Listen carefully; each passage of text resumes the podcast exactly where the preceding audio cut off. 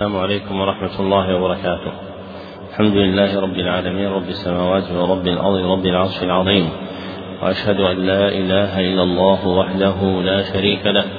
وأشهد أن محمدا عبده ورسوله صلى الله عليه وعلى آله وصحبه وسلم تسليما مزيدا أما بعد فهذا المجلس الثالث في شرح الكتاب الأول من برنامج اليوم الواحد الثالث من برنامج اليوم الواحد العاشر والكتاب المقروء فيه هو شرح نظم الورقات للعلامة محمد يحيى ابن محمد المختار الولاتي رحمه الله وقد انتهى بنا البيان إلى قوله باب الأمر.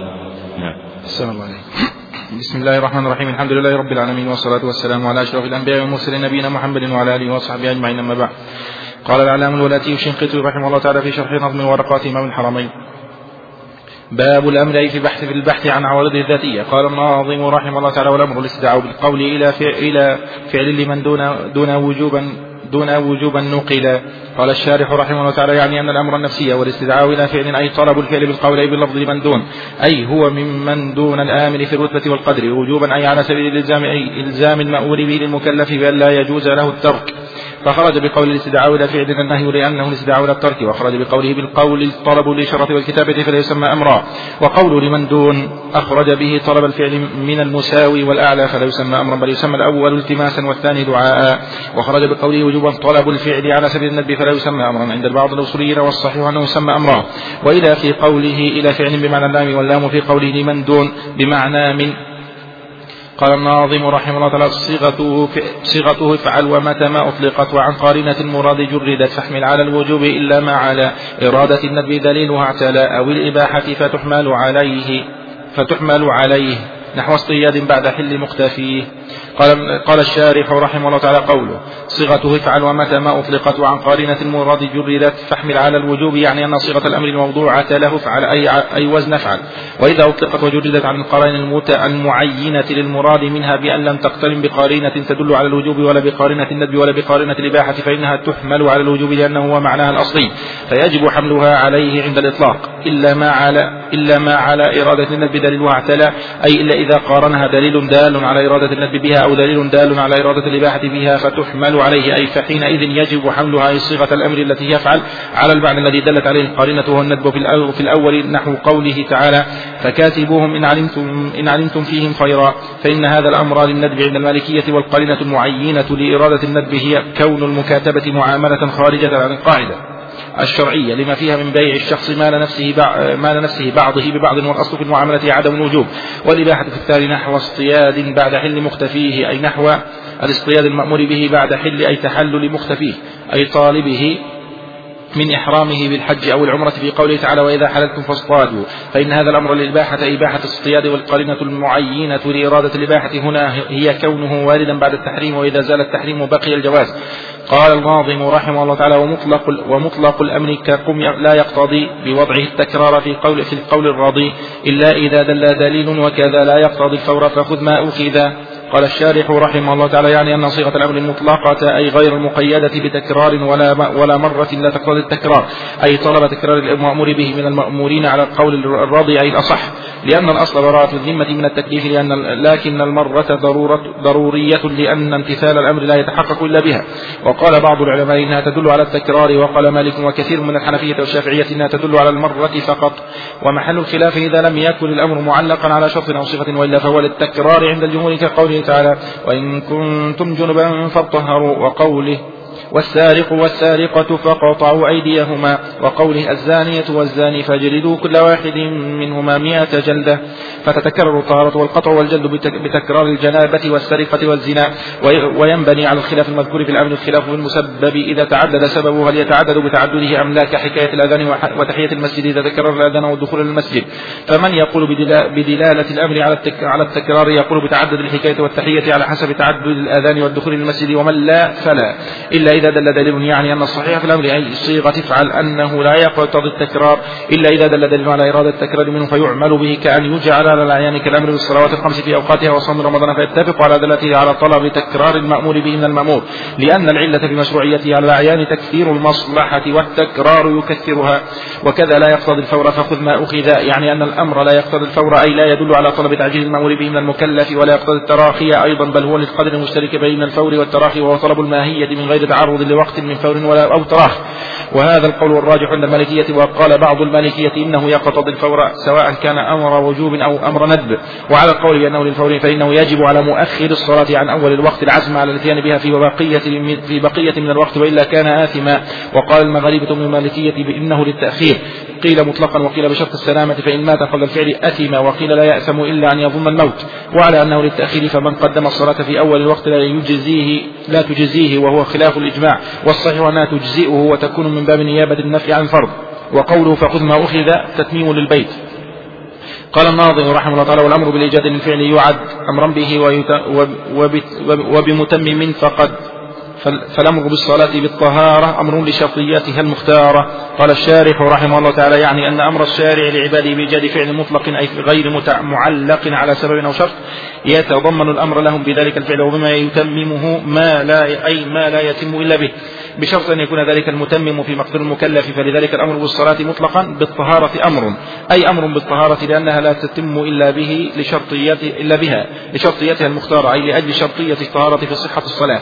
ولذا كان أيضا الأمر بالجمعة والحج أمر بالسعي إليهما لأنهما لا يتمان إلا به فاحترزنا بقولنا بإيجاد فعل مطلق من الأمر بفعل معلق على سبب أو شرط فإن ذلك السبب أو الشرط لا يجب بوجوب ذلك الفعل المأمور به المعلق عليه كالزكاة فإن وجوبها معلق على تحصيل النصاب وهو لا يجب إجماعا واحترزنا بقولنا إن المتمم للفعل المأمور به لا بد أن يكون في طوق المكلف.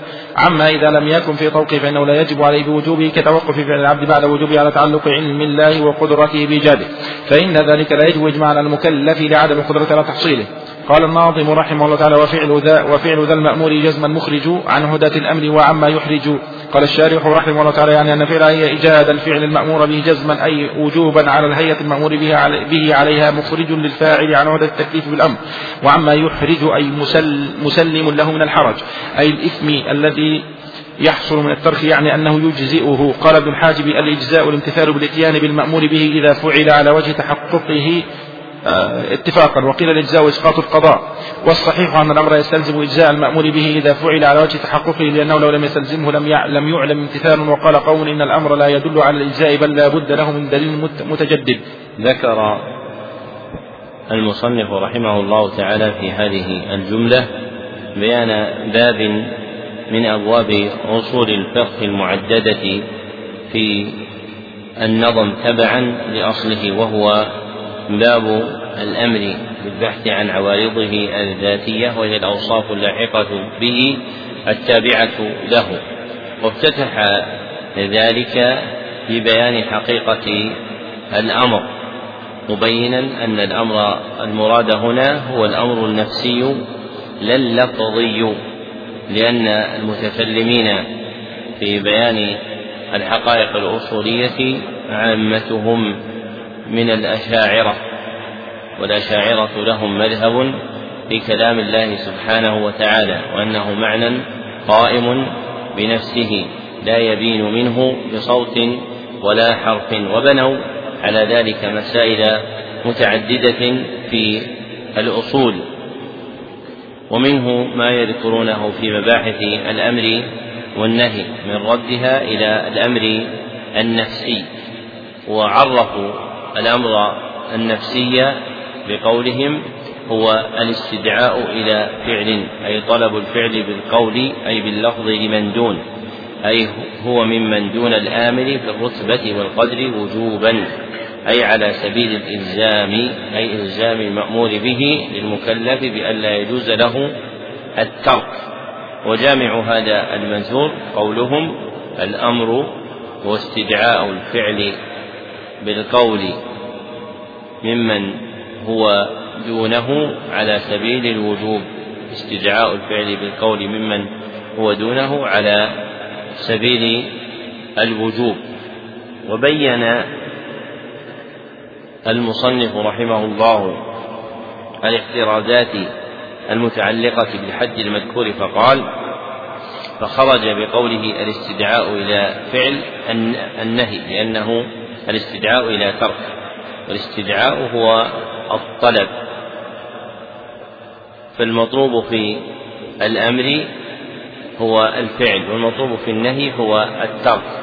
ثم قال وخرج بقوله بالقول الطلب بالإشارة والكتابة فلا يسمى أمرا فما كان طلبا بإشارة أو كتابة أو قرائن مبهمة.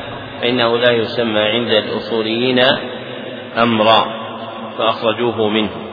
وأما باعتبار الوضع الشرعي فإن القرائن المفهمة التي تقوم مقام القول كالإشارة والكتابة تقع أمرا ومنه إنزال التوراة على موسى عليه الصلاة والسلام مكتوبة وكذا ما ثبت في الصحيح من أن النبي صلى الله عليه وسلم بعث سرية وجعل معهم كتابا وأمروه أمرهم أن لا يفتحوه حتى يبلغوا مكان كذا وكذا. فوقعت الكتابة موقع القول. فباعتبار الوضع الاصطلاحي الأصولي لا تكون الإشارة ولا الكتابة ولا غيرهما من القرائن المفهمة واقعة موقع القول في تحقيق الطلب للأمر. وبالنسبة للوضع الشرعي فإنها تكون كذلك. ثم قال وقوله لمن دون أخرج به طلب الفعل من المساوي والأعلى فلا يسمى أمرا بل يسمى الأول يعني من المساوي التماسا ومن الأعلى ومن الثاني وهو الأعلى دعاء. ثم قال وخرج بقوله وجوبا طلب الفعل على سبيل الندب فلا يسمى أمرا عند بعض الأصوليين. والصحيح أنه يسمى أمرا. فالفرض فالفرض والندب يجتمعان في كونهما أمرا ويفترقان بمدلوله من الجزم وعدمه. فإن كان جازما فإنه يسمى فرضا وإيجابا وإن كان غير جازم فإنه يسمى فرضا ونفلا. وبيان قول الناظم وجوبا وهو المذكور في قول الجويني على سبيل الوجوب بأن المراد بذلك إخراج طلب الفعل على سبيل الندب فلا يسمى أمرا فيه نظر لأن الجويني نفسه وتبعه الناظم وغيره لما ذكر النهي قال هو الاستدعاء هو استدعاء الترك للقول ممن هو دونه على سبيل الوجوب. ولو كان المراد بيان حكم النهي الذي يثمره لم يقل على سبيل الوجوب وإنما قال على سبيل التحريم وإنما قال على سبيل التحريم. فلما أعرض عن هذا في ذكره مع النهي دل أن المراد بقوله على سبيل الوجوب ليس هذا المعنى وإنما معنى ذلك في قولهم على سبيل الوجوب الإشارة إلى أن الأمر ليس في نفسه هو كلام الله سبحانه وتعالى وإنما هو معنى قائم في ذات الرب عز وجل غير بائن منه ثم جعل له ما يدل عليه وهي الصيغة. الفرق بين اعتقاد أهل السنة والأشاعرة في صيغة الأمر أن الأشاعرة لا يرون أن هذه الصيغة هي الأمر وإنما عبرت عنه فكلام الله قائم في نفسه ويعبر عنه بما يدل عليه. وأما أهل السنة فيقولون إن هذه الصيغة هي الأمر نفسه. فلا حاجة إلى هذه الفضلة على سبيل الوجوب إلا على طريقة الأشاعرة. وبسط هذا المعنى بيانا في التقريرات على شرح الحطابي الرعيني لشرح المحل للورقات وهو من دروس برنامج التعليم المستمر وقد فرغ منه بحمد الله. ثم أتبع ذلك ببيان الصيغة الدالة عليه والمراد بها الصيغة الصريحة لأن صيغ الأمر نوعان. أحدهما الصيغ الصريحة وهي الموضوعة في لسان العرب للدلالة على الأمر. والآخر الصيغ غير الصريحة وهي المستفادة من الوضع الشرعي دون اللغوي وهي المستفادة من الوضع الشرعي للغوي ككتب. وعلى فإنها في الوضع الشرعي تفيد الأمر. ولابن القيم رحمه الله تعالى في بدائع الفوائد ومحمد بن إسماعيل الصنعاني في بغية الآمل كلام نافع في بيان الصيغ غير الصريحة المستفادة في الشرع مما يدل على الأمر. وأما المبحوث عادة عند الأصوليين فهو الصيغ الصريحة فقط وأمها هي افعل ولا تختص بها وإنما اقتصر عليها من اقتصر لكمال دلالتها على الأمر فهي أم الصيغ الصريحة. وجماع الصيغ الصريحة أربع هي افعل ولتفعل واسم الفعل والمصدر. افعل ولتفعل واسم الفعل والمصدر. وهي مجموعة في قول حافظ الحكمي في مهمات الحصول. إذ قال أربع ألفاظ بها الأمر دري. أربع ألفاظ بها الأمر دري. افعل. لتفعل. اسم فعل مصدري افعل. لتفعل. اسم فعل مصدري وهذه الصيغ وأمها. افعل هي كما ذكر الشارح إذا أطلقت وجردت عن القرائن المعينة المراد منها بأن لم تقترن بقرينة تدل على الوجوب ولا بقرينة تدل على الندب ولا بقرينة تدل على الإباحة فإنها تحمل على الوجوب لأنه هو معناها الأصلي فيجب حملها عليه عند الإطلاق. فصيغة الأمر الصريحة مفيدة الفرض. ثم قال الناظم مستثنيا وتبعه الشارح إلا ما على إرادة الندب دليلها اعتلى أي إلا إذا قارنها دليل دال على إرادة الندب أو دليل دال على إرادة الإباحة فتحمل عليه. نحو قوله تعالى فكاتبوهم إن علمتم فيهم خيرا فإن هذا الأمر للندب عند المالكية وغيرهم.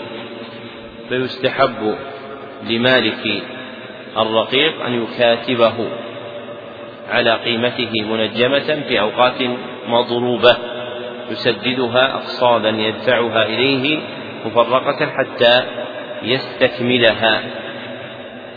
والقرينة المعينة لإرادة الندب هي كون المكاتبة معاملة خارجة عن القاعدة الشرعية أي فيما يتعلق بالمال. قال لما فيها من بيع الشخص مال نفسه بعضه ببعضه. فإن الرقيق مال مملوك وما يدفعه في قيمته هو مال يدفع لمالكه فيكون كأن المالك ما باع مال نفسه بمال نفسه. ثم ذكر مثالا لما يخرج فيه الأمر عن الإيجاب إلى الإباحة وهو قوله تعالى وإذا حللتم أي فرغتم من إحرامكم فاصطادوا فإن هذا أمر للإباحة أي إباحة الاصطياد والقرينة المعينة لإرادة الإباحة هنا هو كونه واردا بعد التحريم. وإذا زال التحريم بقي الجواز. وكون الأمر الوارد بعد التحريم مفيدا الجواز هو مذهب جماعة كثيرة من الأصوليين.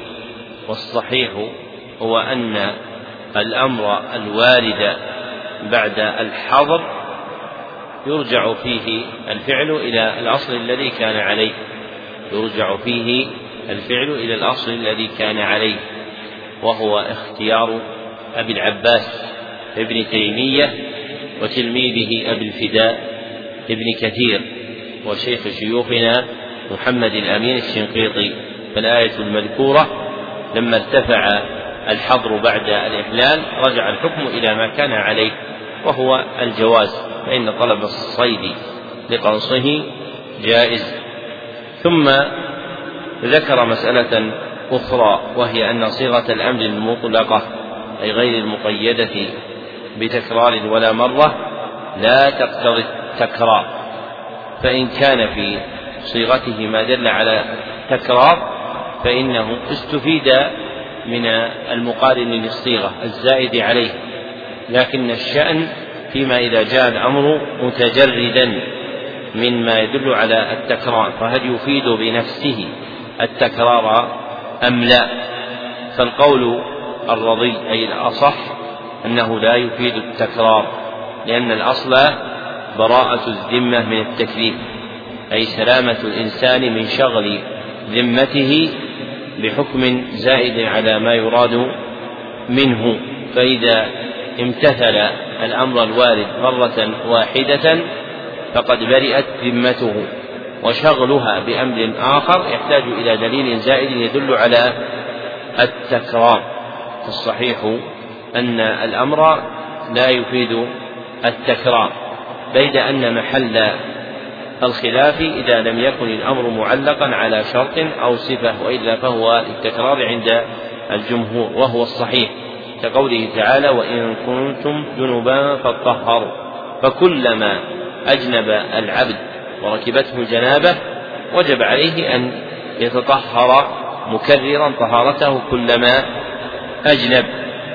ثم ذكر مسألة مبنية على الخلاف المذكور فقال وينبني على الخلاف المذكور في الأمر الخلاف في المسبب إذا تعدد سببه هل يتعدد بتعدده أم لا كحكاية الأذان وتحية المسجد إذا تكرر الأذان أو الدخول للمسجد فعلى ما تقدم من أن الأمر لا يفيد التكرار فإن الطلب يسقط عنه بمرة واحدة ما لم يخرج عن نفس الحكم.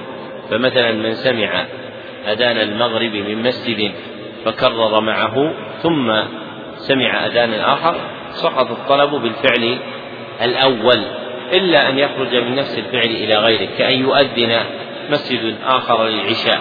فهذا تكرر معه الأمر لتعلقه بفعل آخر وكذلك الأمر في دخول المسجد فإن كان قد خرج منه خروجا يرجع إليه فهو لم ينفصل عنه فهذا لا يتكرر معه الطلب بتحية المسجد. فإن انفصل عنه بأن غاب مدة طويلة عرفا كأن يكون دخله في صلاة الظهر ثم دخله في صلاة العصر فإنه يتكرر معه الأمر بالتحية. ثم قال إلا إذا دل الدليل يعني أن الصحيح في الأمر أنه لا يقتضي التكرار إلا إذا دل الدليل على إرادة التكرار كالأمر بالصلوات الخمس أو صيام رمضان كلما تكرر. ثم ذكر مسألة أخرى وهي المذكورة في قول الشارح يعني أن الأمر لا يقتضي الفور والفور هو المبادرة إلى امتثال المأمور في أول وقت إمكانه المبادرة إلى امتثال المأمور في أول وقت إمكانه.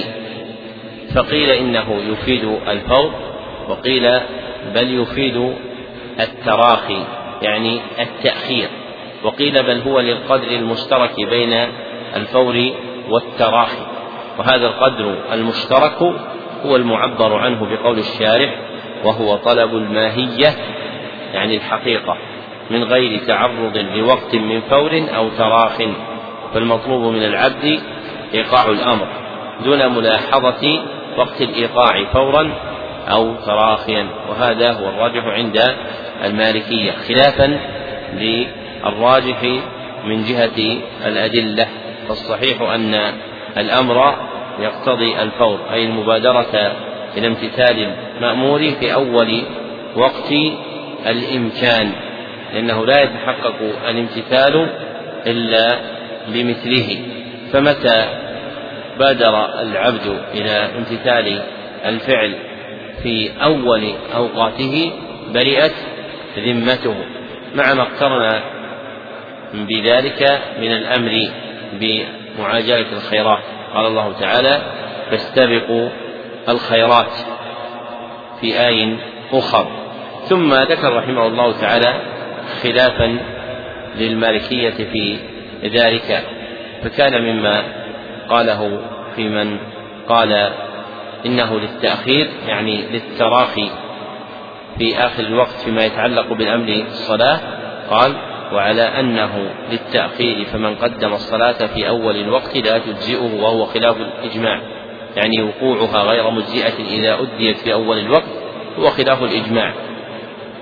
فالفقهاء مجمعون أن من صلى في أول الوقت أو وسطه أو آخره فإن ذلك يجزئه ويسقط به الطلب.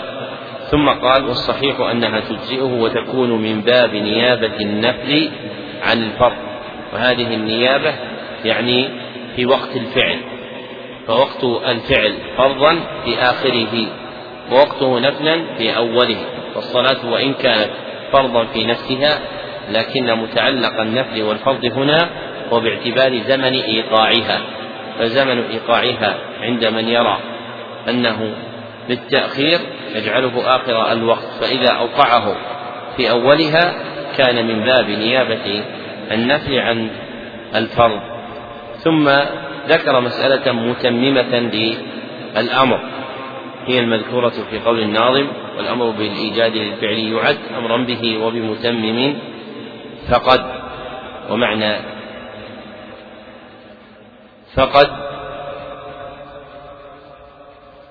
أي احتاج إليه فلا يتم ذلك المأمور إلا به والتعبير بذلك وفق ما ذكره صاحب الأصل أن ما لا يتم المأمور إلا به فهو مأمور به أن ما لا يتم المأمور إلا به فهو مأمور به وهذا أحسن من قول جماعة من أن ما لا يتم الواجب إلا به فهو واجب لانحصار تعلق المسألة عند هؤلاء بالواجب وليست كذلك بل هي متعلقة أيضا بالندب فالتعبير بما يدل على شمول ذلك للواجب والندب أولى بأن يقال ما لا يتم المأمور به إلا به فهو مأمور به.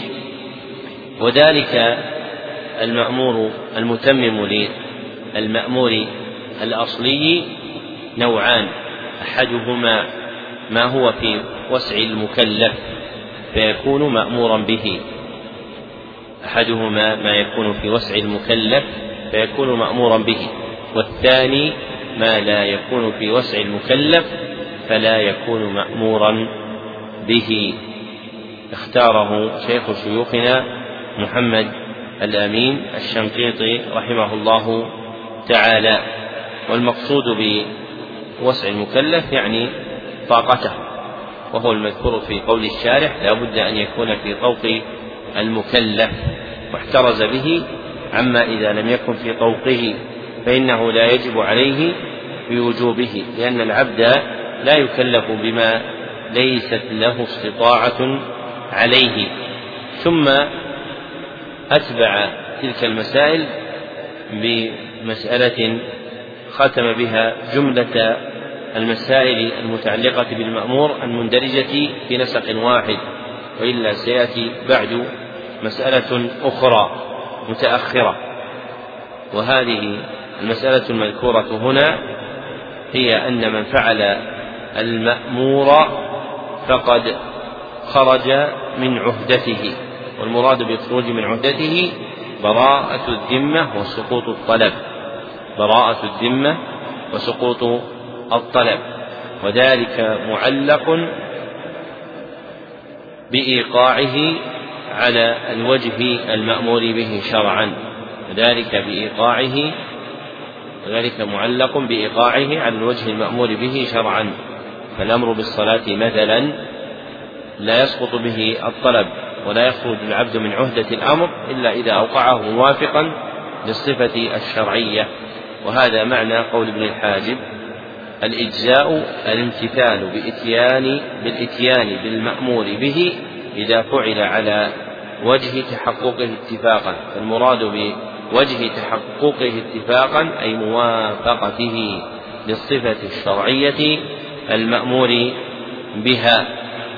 ثم قال الشارح والصحيح أن الأمر يستلزم إجزاء المأمور به إذا فعل على وجه تحققه لأنه لم ي... لأنه لو لم يستلزمه لم يعلم امتثال أي لم يكن ذلك مقطوعا بكونه امتثالا فإن حقيقة الامتثال إيقاع العبد للمأمور به وفق ما أمر به خطاب الشرع لا وفق رأيه ولا هواه ولا عادة أهل بلده فمتى أوقعه على وجه يخالف المأمور به شرعا لم تبرأ ذمته ولم يسقط الطلب عنه. نعم. أحسن الله قال الناظم رحمه الله تعالى باب بيان ما الخطاب يشمله. خطاب, خطاب تكليف ولا وما لا يشمله. وفي الذي يدخل في الأمر وما ليس له به دخول انتمى قال الشارح رحمه الله تعالى هذا باب في فيما يشمل الخطاب أي خطاب الله التكليفي. وبيان وبيان الذي يدخل في الأمر أي أمر الله ونهيه أي خطابه التكليفي والذي لا يدخله أي الذي لا يتعلق به خطاب الله التكليفي. من الناس فالبيت الثاني مفسر للأول وتوضيح له. وما في قوله ما الخطاب وقوله, وقوله وما ليس له به إلى آخره. واقعة على العاقل مجازا. قال الناظم رحمه الله تعالى يدخل في خطابه جل وعلا المؤمنون البالغون العقلاء. قال الشارح رحمه الله تعالى يعني أن خطاب الله جل وعلا أي خطابه التكليفية أي أمره ونهيه يدخل فيه المؤمنون البالغون العقلاء العقلاء إجماعا.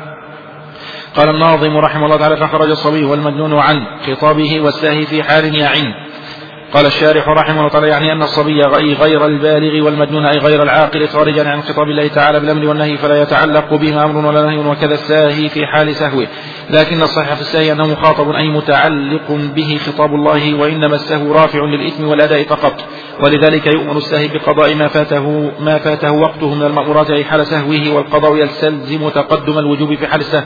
وأما الصبي فالصحيح فيه أنه مكلف بغير الواجب والمحرم أي بالندب والمكروه لقوله صلى الله عليه وسلم أمرهم بالصلاة لسبع واضربون عليه لعشر وهذا قول ابن رشد والقرفي فهو, ولي فهو ووليه مندوبان إلى الفعل ومأجوران. وقيل المأمور الولي الولي وحده وقيل الصبي وحده. وأما المجنون فلا يتعلق به خطاب الله بشيء ما لأنه لا يتأتى منه, منه فهم الخطاب. قال الناظم رحمه الله تعالى والكافرون بالفروع خوطبوا كما بشرطها دعوا وطولبوا قال الشارح رحمه الله تعالى يعني أن الكفار مخاطبون بفروع الشرع على الصحيح كما أنهم دعوا أي خوطبوا وطولبوا شرطها الذي هو الإيمان. والدليل على خطاب بها قوله تعالى ما سلككم في سقر؟ قالوا لم نكن من المصلين. إلى آخره. وقوله تعالى وويل للمشركين الذين لا يؤتون الزكاة. فقد صرح القرآن الكريم تعذيبهم في السقر على ترك الصلاة وما ذكر بعده. من الفروع ووعدهم بالويل على ترك الزكاة والتعذيب والوعيد فرع الخطاب بالمذكورات. وقيل إنهم غير مخاطبين بالفروع لأنها لا تنفعهم مع الكفر. وقيل إنهم مخاطبون بمقتضى النهي دون مقتضى الأمر لأن الأمر يتوقف على نية التقرب إلى الله تعالى وتلك متعذرة منه والنهي لا يتوقف على ذلك. قال الناظم رحمه الله تعالى والأمر بالشيء عن الضد والأمر بالشيء عن الضد زج والنهي عن شيء بضده أمر. قال الشارح رحمه الله تعالى يعني أن الأمر النفسي بالشيء المعين المضيق وقته هو عين الزجر عن أي النهي عن ضده. وهو قول الأشعري وجمهور المتكلمين وفحول النظار وقيل إنه ليس عينه ولكنه يتضمنه وليه ذهب أكثر أصحاب مالك واحدا كان الضد كضد الحركة أي السكون أو أكثر كضد القيام القعود وغيره. وقيل إنه لا عينه ولا يتضمنه. وقيل إن أمر الوجوب يتضمن إن أمر الوجوب يتضمن النهي عن ضده بخلاف أمر الندب وينبني على الخلاف الخلاف في صحة صلاة من سرق في الصلاة أو لبس حريرا أو ذهبا أو نظر أجنبية أو عورة إمامه فعلى أن فعلى أن الأمر بالشيء نهي عن ضده تبطل الصلاة المذكورة وعلى أنه ليس نهيا عن ضده ولا يتضمنه لا تبطل وهو الصحيح قوله النهي عن شيء بضده أمر معناه أن النهي عن شيء أمر بضده وفيه ما تقدم في الأمر من الخلاف. ذكر المصنف رحمه الله تعالى بابا خلل به مسائل الأمر إذ قدم زمرة منها ثم ذكر بابا يبين فيه ما يشمله الخطاب التكليفي ثم رجع إلى مسألة من مسائل الأمر. تبعا لوضع كتاب الورقات. فذكر الشارح في الباب المتعلق ببيان من يشمله خطاب الله سبحانه وتعالى في الأمر والنهي أن الخطاب يدخل فيه المؤمنون البالغون العاقلون إجماعا وذكر وصف الإيمان غير مراد وإنما باعتبار ما يقتضيه العقل والبلوغ فإن كمال العقل وبلوغ العبد يقتضي أن يكون العبد ممتثلا لخطاب الشرع فيكون مؤمنا وإلا فالمخاطب بخطاب الشرع عند الأصوليين هو البالغ العاقل المسمى بالمكلف وتقدم ما في التكليف التكليف من عول في المعنى. ثم ذكر أن مما يخرج من خطاب الشرع الصبي وهو غير البالغ. والمجنون وهو غير العاقل فهما خارجان عن خطاب الشرع بالأمر والنهي فلا يتعلق بهما أمر ولا نهي. وكذا الساهي في حال سهوه والمراد بالسهي في هذا المقام الناسي فإن العارض المذهل له عن الخطاب الشرعي هو النسيان وإيقاع الساهي في معناه باعتبار ما بينهما من الإشتراك في الذهول عن المعلوم لكن الأصوليين يذكرونه في هذا المحل باسم الناس. وذكر الشارح رحمه الله تعالى أن الساهي وهو الناس مخاطب أي متعلق به خطاب الله وإنما السهو رافع للإثم والأداء فقط والخلاف في هذه المسألة يشبه أن يكون لفظيا. فإن القائلين بأن الناس مخاطب لا يقصدون حال كونه ناسيا وإنما يريدون بقاء تعلق الطلب بذمته إذا ارتفع عنه نسيانه. فيكون مخاطبا باعتبار ما يترتب على الحال التي تعقب نسيانه إذا ارتفع من المطالبة بما خطب به فيكون في النسيان عذر له في عدم المؤاخذة عليه أي عدم ترتب الإثم عليه. ثم ذكر أن الصبي الصحيح فيه أنه مكلف بغير الواجب والمحرم وهو قول جماعة من المالكية منهم ابن رشد والقرافي. والصحيح أن الصبي غير مكلف لفقد البلوغ والعقل منه وإنما عنده قوة تمييزية وهذه القوة التمييزية منهم من يجعلها عقلا كالمالكية. فالمالكية لا يعدون في شروط عبادات العقل والتمييز بل يدرجونهما بمعنى واحد بخلاف غيرهم. والحديث الذي ذكره المصنف حجة لذلك وهو قوله صلى الله عليه وسلم عند أبي داود غير مروهم بالصلاة لسبع المأمور فيه هو الولي على الصحيح فهو الذي يؤمر بأمر الصبي بالصلاة ليعتادها لا أن الصبي مطالب بها في تلك الحال وأنه يأثم بتركها. ثم ذكر من متعلقات المخاطبين المندرجين في الخطاب الشرعي مسألة خطاب الكفار بفروع الشريعة.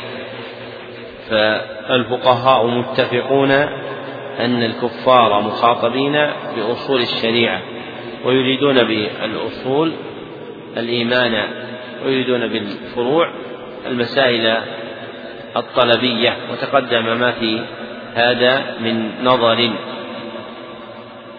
وأشار إلى اختلاف الأصوليين في هذه المسألة بلفظ موجز ابن عاصم في ملتقى الوصول إذ قال والخلف في الخطاب بالفروع ثالثها بالنهي عن ممنوع والخلف في الخطاب بالفروع ثالثها بالنهي عن ممنوع فيستفاد من ذلك أن مذاهبهم ثلاثة أحدها أنهم مخاطبون بها. وثانيها أنهم غير مخاطبين بها وثالثها أنهم مخاطبون بترك المنهيات دون فعل المأمورات والصحيح أن الكافرين مخاطبون بالفروع كلها لأدلة عدة منها ما ذكر الله في قوله ما سلككم في سقر قالوا لم نكن من المصلين. وقوله ويل للمشركين الذين لا يؤتون الزكاة الآية. والمذكور في هاتين الآيتين هو من جملة ما يسمى فروعا. ثم ذكر مسألة من مسائل الأمر. وقعت متأخرة في الأصل وكان حقها أن تقدم مع مباحثه. وهي هل الأمر بالشيء نهي عن ضده أم لا؟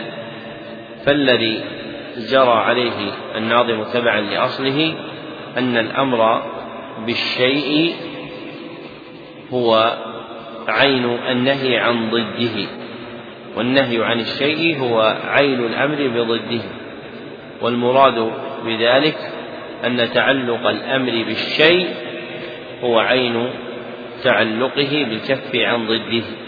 أن تعلق الأمر بالشيء هو عين تعلقه بضده وأن النهي عن الشيء هو عين تعلقه بالأمر بضده. وهذه المسألة مبنية على اعتقاد الأشاعرة في كلام الله وأنه معنى قائم بذات الله سبحانه وتعالى. فيكون الأمر عين النهي والنهي عين الأمر. وذكر المصنف رحمه الله تعالى فيه خلافا فقيل إنه ليس عينه ولكنه يتضمنه وقيل إنه لا عينه ولا يتضمنه. والصحيح أنه يلزمه فيلزم من صدور الأمر النهي عن ضده. يلزم من صدور الأمر النهي عن ضده ويلزم من صدور النهي الأمر بضده. وهذا اختيار جماعة من المحققين منهم أبو العباس ابن تيمية وتلميذه أبو عبد الله ابن القيم وشيخ شيوخنا محمد الأمين الشنقيطي. فإذا أمر العبد بشيء لزم ذلك الأمر النهي عن ضده فإن كان واحدا تعلق به. وإن كان أفرادا تعلق بواحد منها. وكذا إذا نهي العبد عن شيء كان ذلك النهي مستلزما الأمر بضده فإن كان واحدا كان مأمورا به وإن كان الضد متعددا كان مأمورا بواحد من تلك الأضداد. ثم ذكر من المسائل المبنية على الخلاف المتقدم الخلاف في صحة صلاة من سرق في الصلاة أو لبس لبس حريرا أو ذهبا إلى آخره. فعلى أن الأمر بالشيء نهي عن ضده تبطل الصلاة المذكورة. وعلى أنه ليس نهيا عن ضده ولا يتضمنه لا تبطل. وهو الصحيح كما ذكر المصنف وهو الموافق للدليل لأن النهي عن الشيء ليس هو عين ضده. ولا يتضمنه وإنما هو يستلزمه وإثباته في الإبطال يحتاج إلى دليل خارجي ولا دليل على ذلك. فتصح الصلاة من العبد في ثوب سرقه أو غير ذلك. نعم.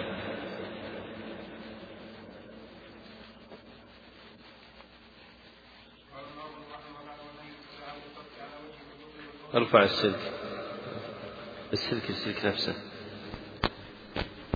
نعم.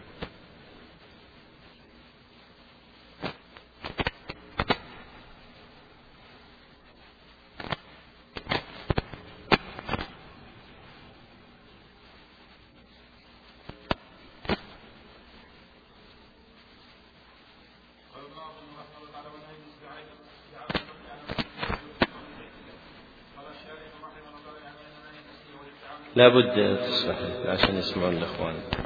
النقل. حركه بس العقب هذا حركه تحريكا لطيفا.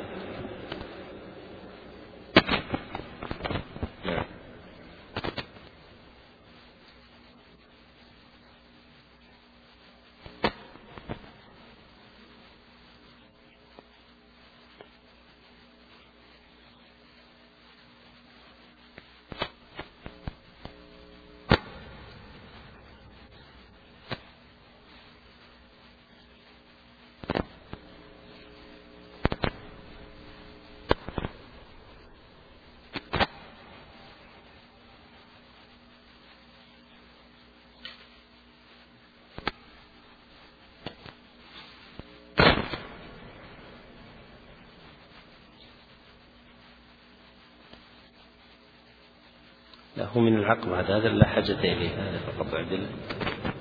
خلاص.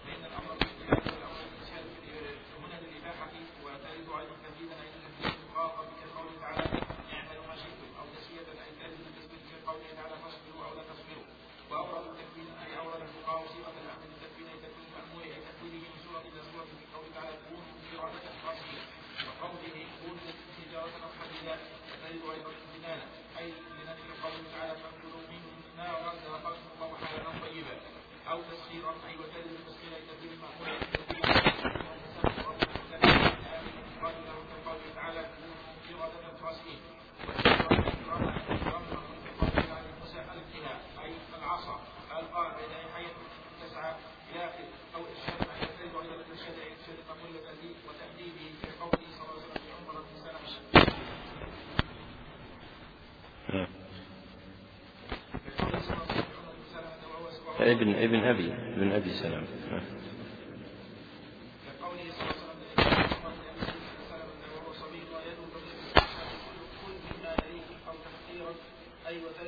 صحفة.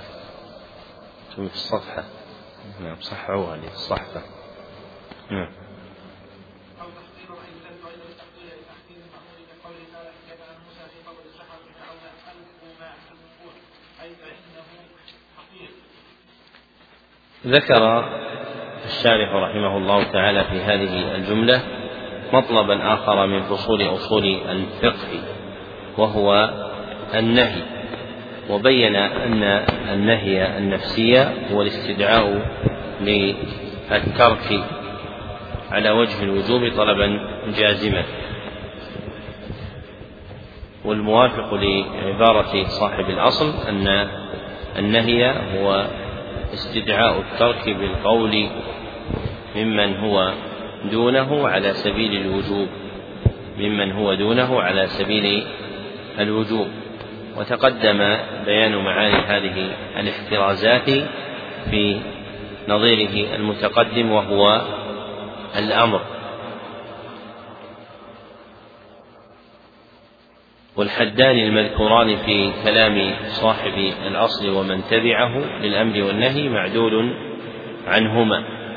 والمستفاد في حده مما سلف أن الأمر اصطلاحا هو الخطاب الشرعي الطلبي المتضمن للفعل والخطاب الشرعي الطلبي المتضمن للفعل وأن النهي اصطلاحا هو الخطاب الشرعي الطلبي المتضمن للترك. الخطاب الشرعي الطلبي المتضمن للترك. ثم ذكر مسألة أخرى من مسائل النهي وهي ما يفيده من الفساد أو عدمه. وتقدم ذكر اختلاف أهل العلم في ذلك في المجلس الأول وأن المختار هو التفريق بين متعلقات النهي إن كان عائدا لذات الشيء أو شرطه أو الوصف الملازم له أو خارج عن ذلك. ثم ذكر مسألة من مسائل الأمر وهي أن صيغة الأمر ربما وقعت على غير ما يراد منه وهو الفرض والإيجاب فتقع على التهديد أو التسوية أو التكوين أو غير ذلك مما ذكر المصنف رحمه الله تعالى مثله من الآيات والأحاديث. وقد تقدم أن صيغة الأمر تدل على الإيجاب إذا أريد بها طلب الفعل فإن وقعت على غير هذا المعنى فلا تدل على ذلك. كالأمثلة التي ذكرها المصنف فيما عدده من معانيها. نعم. أحسن الله عليك قال قال رحمه الله تعالى باب العام أي في بيان حقيقته والبحث عن عوارضه الذاتية. ما عم شيء فصاعدا ولا حصر فعام فعام ذو اشتقاق نقل منك عممت بالعطا ذا والفتى. والناس أجمعين فقف مثبتا ألفاظه أربعة فاسم ورد مفراده معرف بألف قد. واسم لجمع عرفا باللام واسم بني كمن في واسم بني كمن في الاستفهام. والشرط والموصول ثم ما لما. فقده وأي في, وأي في كليهما. قال الشارح رحمه الله قوله ما عم شيء فصاعدا ولا حصر فعام.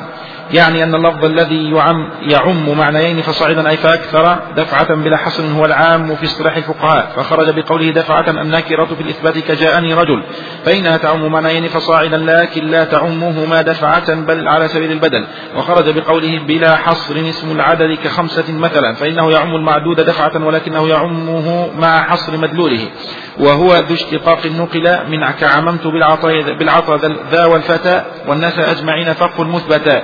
يعني أن العام لفظ مشتق من العموم منقول من قول العرب. عممت زيدا أو عمرا بالعطاء وعممت الناس أجمعين بالعطاء شملتهم به.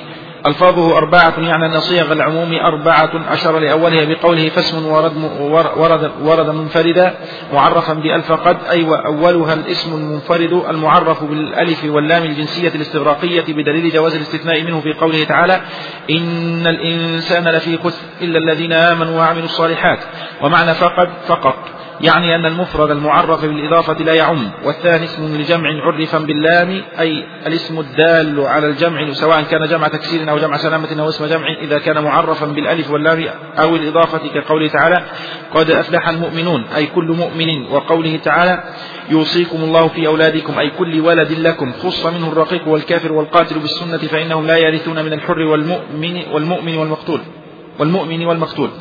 قوله عرفا فعل ماض مؤكد بالنون على الشذوذ والضرورة.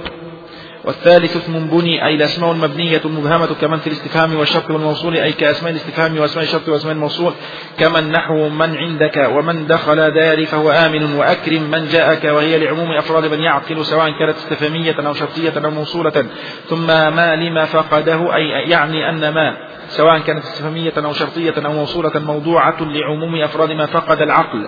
نحو ما عندك وما تفعل من قول وقوله تعالى وما تفعل من خير يعلمه الله وكقولك اقبل, اقبل ما جاءك وأي في كليهما يعني أن أيا ترد للعموم في العاقل وغيره سواء كانت شرطية أو استفهامية أو موصولة كقوله عليه الصلاة والسلام أيما رجل أدركته الصلاة فعنده مسجد وطهور ونحو أكرم أيهم شئت وأي الرجال عندك وفي قوله واسم بني كمن في الاستفهام إلى آخر تعقيد وركاكة لأنه لا يدل على المعنى إلا بتعسف صوابه أن يقول بعده والشرط والوصل لذي العلم وما لضده, لضده وأي في, في كليهما. قال الناظم رحمه الله تعالى فأين, عم فأين عمت في المكان ومتى في زمان وفي الجزاء ما أتى قال الشارح رحمه الله تعالى يعني أن أين سواء كانت شرطية أو استفهامية تعم في المكان كقوله تعالى أينما تكونوا يدرككم الموت؟ وقولك أين زيد؟ أي في أي مكان كنتم يدرككم الموت؟ وفي أي مكان زيد؟ ومتى سواء كانت شرطية استفهامية للعموم في الزمان نحو متى تأتني أكرمك؟ ومتى جئت؟ لكن العموم في أين ومتى إنما هو في الظرف وأما المعلق عليهما وهو المظروف فهو مطلق. فإذا قلت متى, دخل متى ما دخلت الدار فأنت طالق فأنت ملتزم مطلق, مطلق الطلاق. فأنت ملتزم مطلق الطلاق في جميع الأزمنة. فإذا دخلت الدار ولزمتك طلقة واحدة فقد وقع ما التزمته من مطلق الطلاق. فإذا دخل دخلتها مرة ثانية لم تلزمك طلقة أخرى لأن اليمين انحل, انحل عنك. قوله في الجزاء ما أتى يعني أن ما الشرطية؟ أتى عمومها في الجزاء التعليق كقوله تعالى وما تفعلوا من خير يعلمه الله. أي كل ما تفعلوه من خير أي طاعة يعلمه الله. كذا في الاستفهام والنفي والخبر والنفي الخبر. يعني أن ما يأتي عمومها أيضا في الاستفهام نحو ما عندك أي أي شيء عندك ويأتي عمومها في النفي إذا كانت بعدها نكرة نحو ما رجل في الدار ويأتي أيضا في الخبر إذا كانت موصولة نحو قوله تعالى ما عندكم ينفد وما عند الله باق أي كل ما عندكم ينفد وكل ما عند الله باق أي لا ينفد ولا يفنى ولا ينقص. والرابع لا النافية للجنس التي في النكرات تعتبر أي التي يعتبر عمومها في النكرات كقوله تعالى فلا رفث ولا فسوق ولا جدال في الحج. قال الناظم رحمه الله تعالى ثم العموم من صفات النطق لا سواه من فعل وحكم ماثلا. يعني أن العموم من صفة اللفظ فيقال لفظ عام وقال ابن الحاجب والقصد أنه يكون وصفا للألفاظ والمعاني معا فيقال معنى عام كما يقال لفظ عام. وقوله لا سواه إلى آخره يعني أن العموم يستفاد من سوى الألفاظ أي لا يستفاد من الأفعال أي فعل الشارع كجمعه صلى الله عليه وسلم بين الصلاتين كما في البخاري. فإنه لا يدل على عموم جمع التقديم والتأخير إذ لا يشهد اللفظ بأكثر من جمع من جمع واحد ويستحيل وقوع الجمع الواحد في وقتين. وكذا صلاته صلى الله عليه وسلم داخل الكعبة الثابتة الثابتة في الصحيحين. فإنها لا تعم الفرض والنفل لأنها إن كانت فرضا فلا تكون نفلا وإن كانت نفلا فلا تكون فرضا واللفظ لا يشهد بأكثر من صلاة واحدة ويستحيل وقوع صلاة الواحدة الواحدة فرضا ونفلا. قوله وحكم وحكم ماثلا يعني أن حكم الشارع المماثل أي الذي له أمثال متعددة إذا نقل عنه على سبيل الحكاية بصيغة العموم لا يعم إلا الأفراد المماثلة له عند الجمهور. كقول الصحابي قضى رسول الله صلى الله عليه وسلم بالشفعة للجار وحكم الشاهد واليمين. وكذا قوله صلى الله عليه وسلم المحكي عنه بصيغة العموم نحو قول الصحابي نهى رسول الله صلى الله عليه وسلم عن بيع الغرض فإنه لا يعم كل جار وكل شاهد وكل غرض لأن الحجة في المحكي لا في الحكاية ويقيل يعم وهو الذي اختاره الفهري وابن الحاجب. لأن الحاكي عدل عارف باللغة والمعنى فلا ينقل العموم إلا بعد ظهوره عنده أو قطعه به وهو صادق وصدق الراوي يوجب اتباعه اتفاقا. ذكر الشارح رحمه الله تعالى في هذه الجملة بيان مطلب آخر من المطالب الأصولية المضمنة نظم الورقات تبعا لأصله وهو باب العام فكلامه في بيان حقيقته والبحث عن عوارضه الذاتية. واستفتح ذلك ببيان معناه الاصطلاحي بقوله يعني أن اللفظ الذي يعم معنيين فصاعدا دفعة بلا حصر هو العام في اصطلاح الفقهاء. وأمثل من هذا أن يقال العام اصطلاحا هو القول المستغرق جميع الأفراد بلا حصر والقول المستغرق جميع الأفراد بلا حصر. وبين الشارح الاحترازات مما ذكر بقوله فخرج بقولنا دفع النكرة بالإثبات. كجاءني رجل فإنها تعم معنيين فصاعدا لكن لا تعمهما دفعة بل على سبيل البدل. وعمومها على سبيل البدل يسمى مطلقا كما سيأتي في بابه. وأما على جهة الشمول فهو العام. وخرج بقوله بلا حصر اسم العدد كخمسة مثلا فإنه يعم المعدود دفعة ولكنه يعمه مع حصر مدلوله أي في جعله محصورا في هذه الخمسة. والعام يكون دالا على تلك الأفراد بلا حصر بل يفيد بوضعه شمول جميع الأفراد دون حصر لما يندرج فيه منها.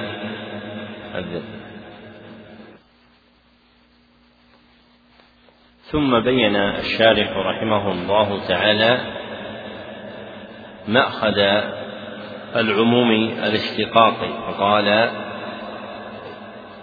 بيانا لقول الناظم وهو ذو اشتقاق نقل من كعممت بالعطاء ذا والفتى الناس أجمعين فقف المثبت يعني أن العامة مشتق من العموم منقول من قول العرب عممت زيدا أو عمرا بالعطاء وعممت الناس أجمعين بالعطاء أي شملتهم به.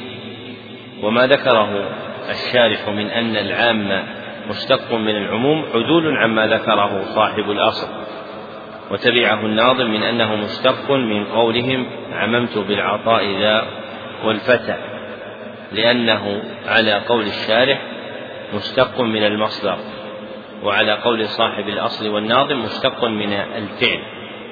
والصحيح من مذهبي أهل العربية أن أصل المشتقات هو المصدر وهذا مذهب البصريين. قال الحريري في أرجوزته ملحة الإعراب ملحة الإعراب والأصل والمصدر الأصل وأي أصل ومنه يا صاح اشتقاق الفعل. والمراد بالاشتقاق رد لفظ إلى آخر. رد لفظ إلى آخر. لمناسبة بينهما في المبنى والمعنى. رد لفظ إلى آخر لمناسبة بينهما في المبنى والمعنى. قال السيوطي في نظم جمع الجوامع الاشتقاق رد لفظ لسواه. ولو مجاز لتناسب حواه. في أحرف أصلية والمعنى. وشرطه التغيير حيث عنا. ثم ذكر الشارح أن ألفاظ العموم. الدالة على العام أربعة أي باعتبار الأشهر منها وإلا فإن صيغ العموم لا تنحصر فيها لكن أشهرها هي هذه الأربع فأولها الاسم المفرد المعرف بأداة التعريف الدالة على الاستغراق الاسم المفرد المعرف بأداة التعريف الدالة على الاستغراق. وقولنا بأداة التعريف عدول عن قوله بالألف واللام. فإن الألف واللام ينبغي التعبير عنهما بأل على قاعدة العرب أن ما كان من حرفين. فأعلى عبر عنه باسمه فقيل بأل. وأل اختلف فيها في المعرف منها هل هو الألف أو اللام أو هما معا.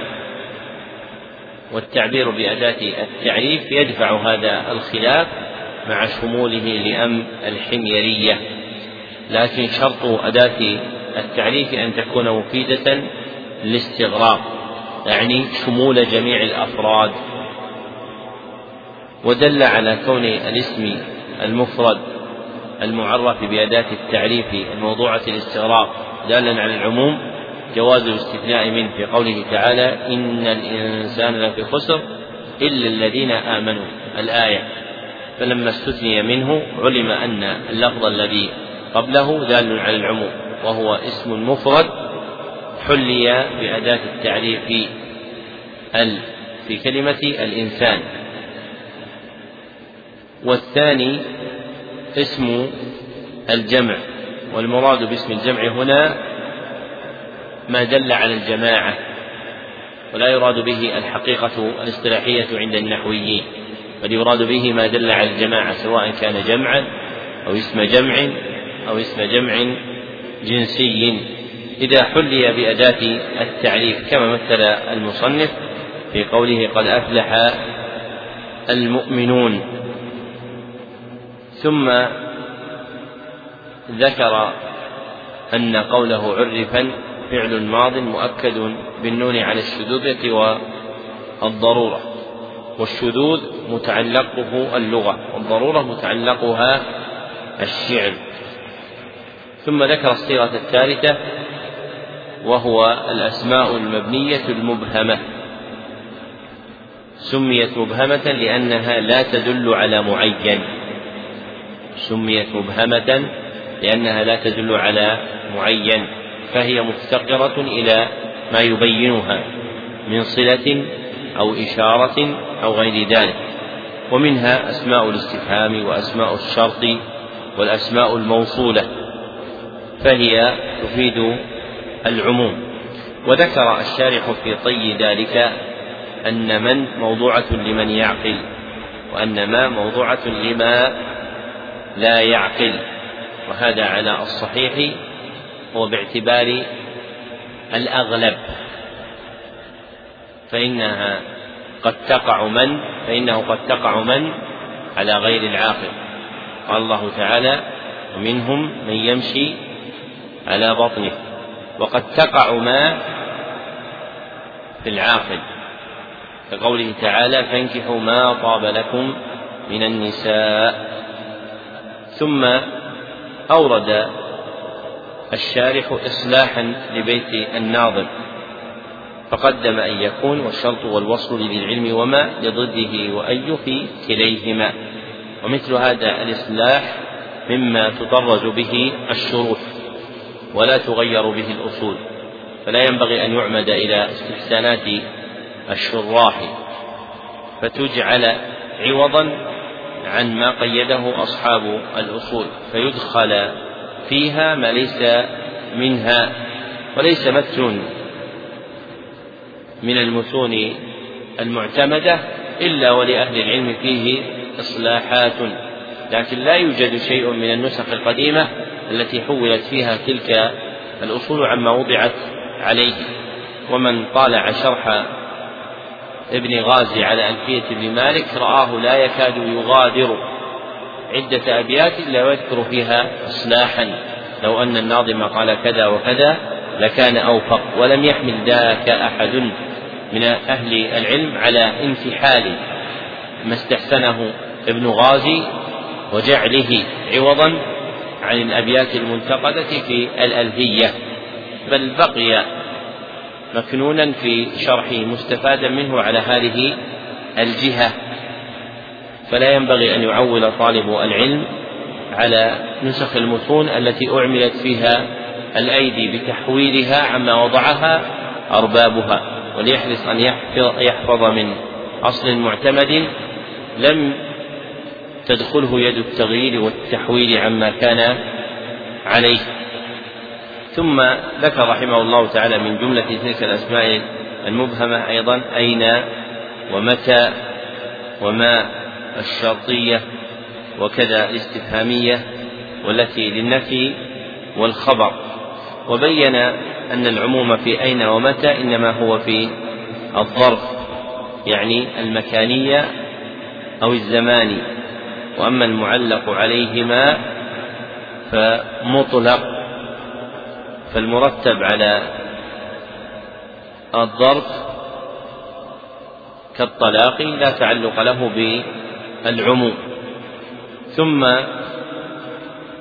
قال بعد ذلك والرابع لا النافية للجنس التي في النكرات تعتبر. يعني لا النافية للجنس إذا دخلت على نكرة. وهي تفيد العموم. ولو كانت النكرة التي بعدها غير مبنية فإنها تفيد العموم تارة بالنص وتفيده تارة بالظاهر. فتفيده بالنص إذا كان الذي يعقبها مبنيا. وتفيده بالظاهر إذا كان الذي يعقبها غير مبني. فكيفما كانت فهي مفيدة للعموم لكن درجة الإفادة متفاوتة بين النص والظاهر وسيأتي بيان معناهما. ثم ذكر رحمه الله تعالى أن العموم من صفات النطق يعني اللفظ فمحله الأقوال وما تولد عنها من المعاني. وأما الأفعال فلا يدخلها العموم فلا يحكم على شيء من الأفعال بأنه مفيد العموم. وهذا مذهب جمهور أهل الأصول. وذهب جماعة من المحققين إلى أن الفعل المنفي يفيد العموم بخلاف الفعل المثبت.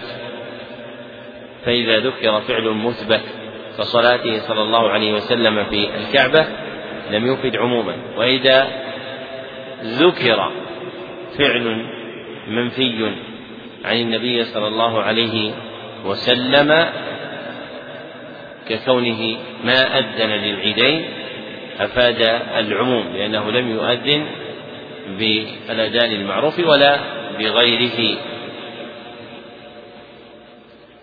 واختيار أن الفعل المنفي يفيد العموم هو الذي يقتضيه النظر الصحيح. واختاره شيخ شيوخنا محمد الأمين الشنقيطي. ووجهه أن الفعل ينحل عن حدث وزمن.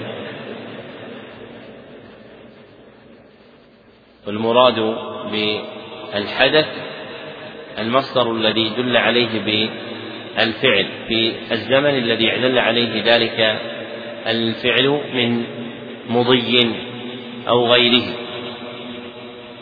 فيكون قد وقع فيه نكرة في سياق نفي. والنكرة في سياق النفي مفيدة للعموم فتفيد الأفعال المنفية العموم بهذا الاعتبار. ثم أتبع ذلك بالقول في القضايا العينية فالقضية العينية المتعلقة بفرد معين مما حكم بأنها لا يجري فيها العموم وهي المذكورة في قول صاحب الأصل ولا يدخل الفعل وما جرى مجراه. يعني من قضايا الأعيان.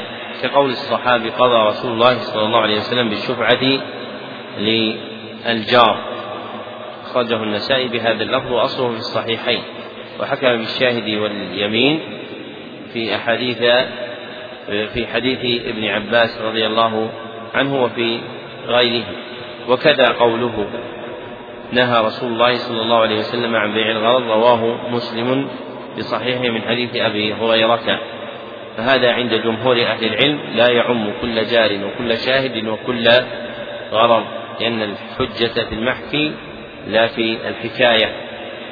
وهو يفيد في محكيه تعلقه بقضية عين قضى فيها النبي صلى الله عليه وسلم وأخبر مخبر عن ذلك فقال في شفعة الجار قضى رسول الله صلى الله عليه وسلم بشفعة للجار وقال في البيع نهى رسول الله صلى الله عليه وسلم عن بيع الغرض فأخبر عن قضايا الأعيان بصيغة تدل على العموم. وذهب بعض أهل العلم إلى إفادته العموم لأن المتكلم الحاكي له عدل عارف باللغة فإذا حكاها على ما يدل العموم وقعت كذلك وهو اختيار جماعة منهم الفهري وابن الحاجب والآمدي والشوكاني وهو الصحيح. متى كان الفعل المحكي صالحا للعموم. متى كان الفعل المحكي صالحا للعموم؟